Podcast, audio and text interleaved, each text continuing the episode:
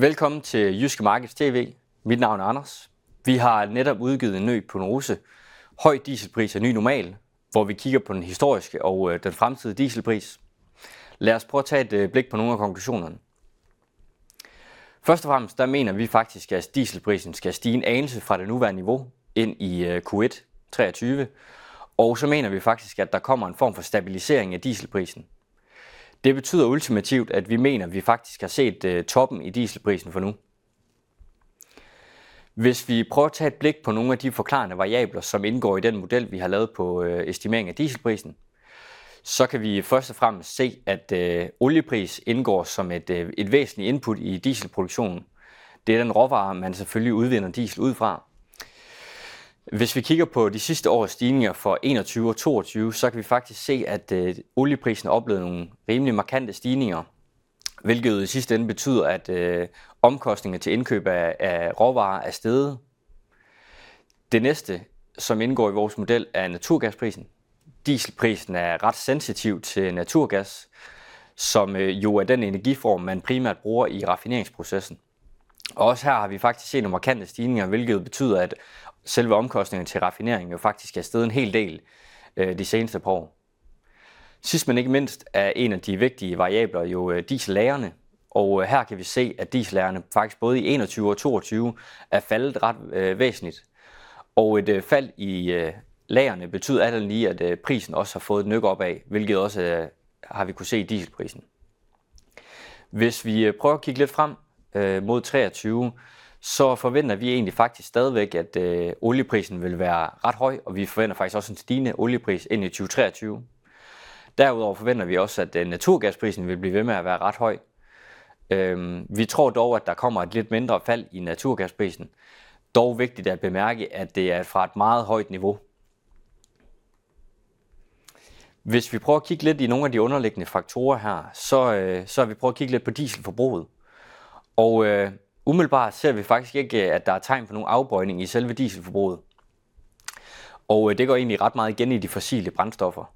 Hvis vi prøver at kigge lidt på det scenarie her, øh, så kigger vi mest på den, der hedder STEPS, som er den sorte stiplede linje her.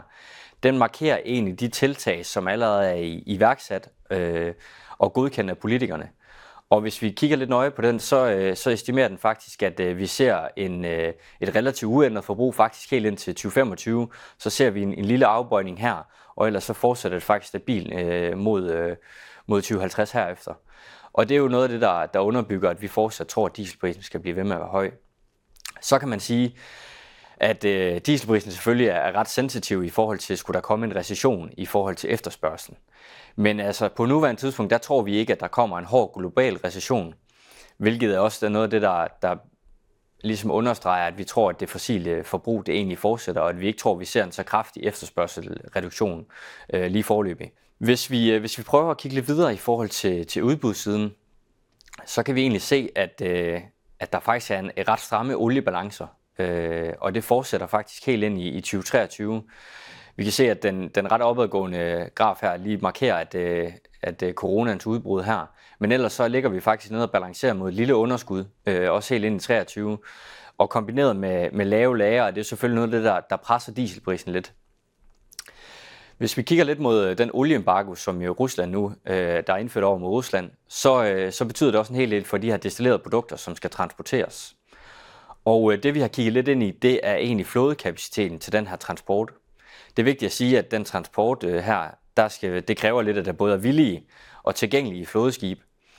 Og øh, det vi egentlig har kigget lidt ind på nu her, det er, at øh, hvis vi kigger på, hvem der kan transportere øh, olieprodukter, altså diesel for eksempel, så mener vi faktisk, at øh, der vil være i omegnen af 2,5 til og 2,4 millioner tønder i underbud.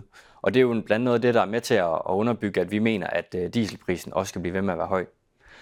Så hvis øh, man skal lave en, en summering af det hele her, så kan man sige, at det, der betrykker os i, at dieselprisen måske øh, skal blive ved med at være høj, det er egentlig, at vi fortsat ser høj oliepris, høj naturgaspris. Vi ser et øh, stort set uændret fossilt forbrug. Vi ser lave lager, og så ser vi faktisk nogle stramme oliebalancer. Det er de ting, som vi mener er med til at, at gøre, at dieselprisen fortsat vil være høj. Tak fordi du så med.